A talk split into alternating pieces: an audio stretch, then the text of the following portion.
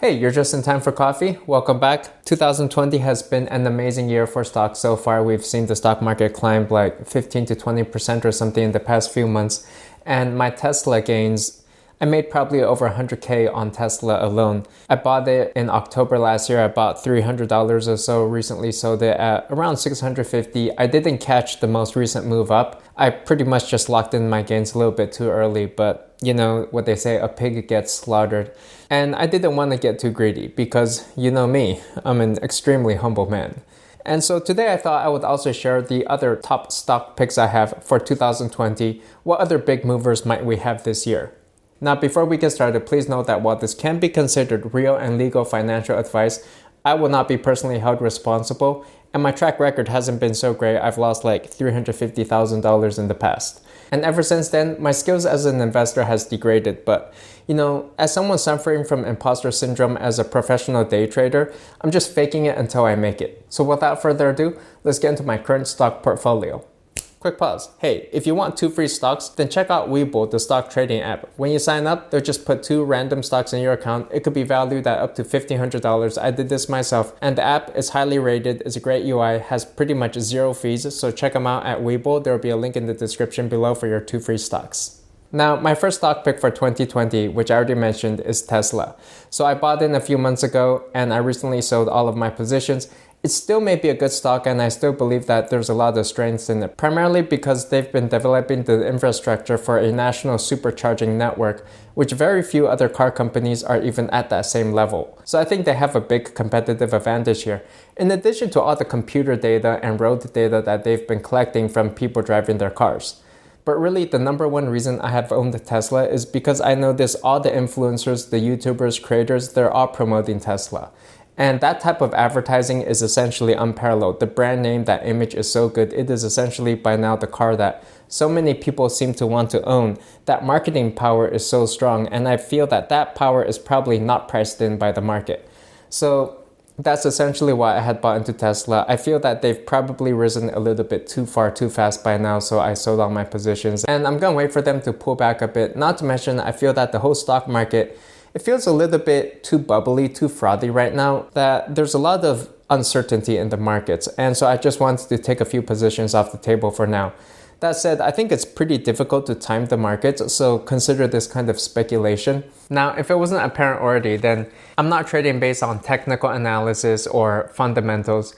And that's primarily because I believe that technical analysis, you kind of just look for patterns, you get fooled by randomness, so to speak. And then for fundamental analysis, I think that everything is pretty much priced in. If you take a look, 95% of trades are pretty much done by high frequency algorithms, which is why I trade on what influencers are promoting, what hashtags are trending, because I think that's what the high frequency algorithms are going to pick up on. Now, moving on to my second stock pick, Google. And I think that Google is still one of the top companies that smart people want to work at. Facebook has kind of been going down, and Google's YouTube property has become so strong, it's essentially the platform of the era. And there are so many emerging businesses on YouTube that I feel that there's just a lot of opportunity here for Google to monetize that traffic. Now, there is some risk, I believe, in that SEO, which is Google's bread and butter in their advertising, is pretty weak. We saw that in their recent earnings report. They didn't show their cost per click advertising rate because it's been declining over time, but overall, I think their execution is still probably one of the strongest out there. Now, my next company out there is Netflix. And in a sense, Netflix competes directly with YouTube, which means that if, say, YouTube wins, Netflix could go down. So there's some risk in there. But at the same time, I believe that Netflix is kind of in the separate market in which they're delivering really high quality, premium, exclusive content. A lot of the content is pretty decent, like that new Witcher show that I've been checking out. And essentially, you have companies like Google and Facebook backing off of the entire original branded exclusive content game. They just can't afford to compete at that level of budget. So Netflix, in a way, has this monopoly on this sort of high brand premium content. I think, frankly, some of the YouTube content it's over commercialized. There's too much monetization, and then when you see the content on Netflix, it's just clean, beautiful, high quality stuff. Not to mention my channel, which is also, you know, I think really high quality stuff. I it should probably belong on Netflix too. In fact, um, I'll probably work on a deal with them right after this video. Now, my fourth stock pick for 2020 is Amazon. And in a sense, Amazon holds a monopoly. It is one of the most valuable companies in the world. For good reason, because it has such a well built infrastructure for shipping, logistics, low margins. They've got tons of robots in their warehouses, and they even have Amazon AWS powering a lot of tech startups and future digital online services.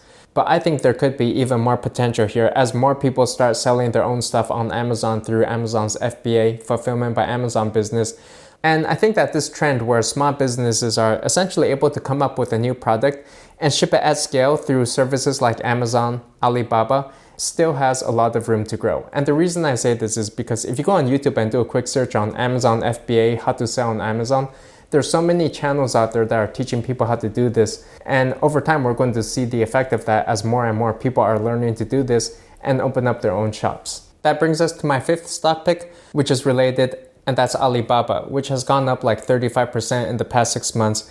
Now, in the past, I invested in Alibaba and lost a ton of money, like $50,000 or something, and maybe the timing was just no good. But essentially, what I've been doing is just following where the influencers are. Because I just believe that influencers have a lot of marketing power. They essentially set the direction of the future, and that may not really be pressed into the current market. So, if people are doing a lot of Amazon FBA, if they're selling stuff, their own merchandise, their products, then who's making that merchandise? Who's going to be manufacturing all this? And that's going to be the companies over at Alibaba, and Alibaba will take a small cut of that.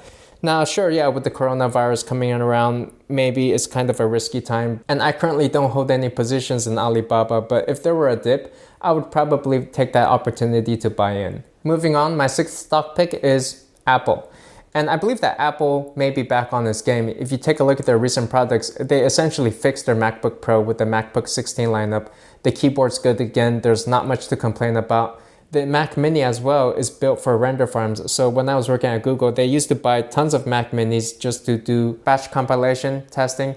And again, if you just follow what influencers are doing, what devices are they using? Most of them are still on iPhones, MacBooks. So if that's what they're on, then that's kind of what the future is still going to look like until you see influencers starting to switch to say Android and Windows devices. Now my seventh stock pick, and for this I'm picking an entertainment stock, it's either going to be like Activision or Disney. And Activision is interesting to me because I feel that they're one of the only companies building out the esports arena. And I think that esports still have a huge opportunity. This is where you watch professional gamers compete with each other in the stadium. You know, recently we saw the Super Bowl, and personally, I just couldn't relate to it. It's a bunch of big guys just clashing with each other, and you sit there eating unhealthy food, drinking beer, and that's just not really relatable. So, esports, they're big in Asia, and I think that they're coming to the US at some point or another. You just need a company to seize that opportunity Activision may be the company to do it, although they need a good game to go with it. And, you know, I don't know if they're going to be promoting like League of Legends or some other game they don't own. And actually, I just remembered, well, Twitch TV, which is owned by Amazon, there could be another platform for esports. So that could be another reason for going long on Amazon. And then the second entertainment stock I was interested in was maybe Disney because they own Marvel, Star Wars, as well as all of the other Disney characters. That IP is just so strong. In addition, they've been building up Disney Plus, which is their exclusive content streaming platform. So there could be a lot of potential here. Moving on, stock number eight, Costco. And the reason I say Costco is because I think they're one of the few companies out there that can actually compete with Amazon.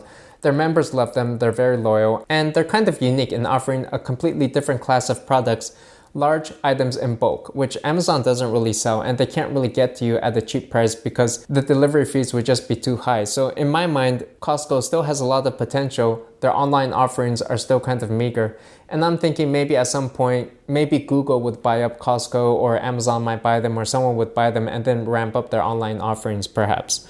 So even though Amazon has put so many other retailers out of business, Costco's business has actually been thriving throughout the past few years. That brings us to my last two stock picks, which are just general basket ETFs that could be good to hold on to. One is VYM, which is high dividend yield corporate stocks from Vanguard. They have a low expense ratio. They currently offer about 3.3% interest yield, which means you just get dividend payouts on the stock, even if the stock doesn't really go anywhere. So if you think that the market's not really going to move that much, then this could be a decent conservative bet. And then there's SPY, which is just the S&P General 500. I put a lot of my funds into this one, which just essentially tracks the total stock market. whenever I don't really know what else to buy and I just want to invest in something, then I usually just go for SPY, dump some funds into it, and you can't really go wrong with that. So there you have it. I hope you enjoyed my stock selection. That said, don't just go out and buy this stuff. It said that almost no fund manager is able to even beat the SPY. Not to mention, if there's a stock market correction, that things could go south for everybody in the markets.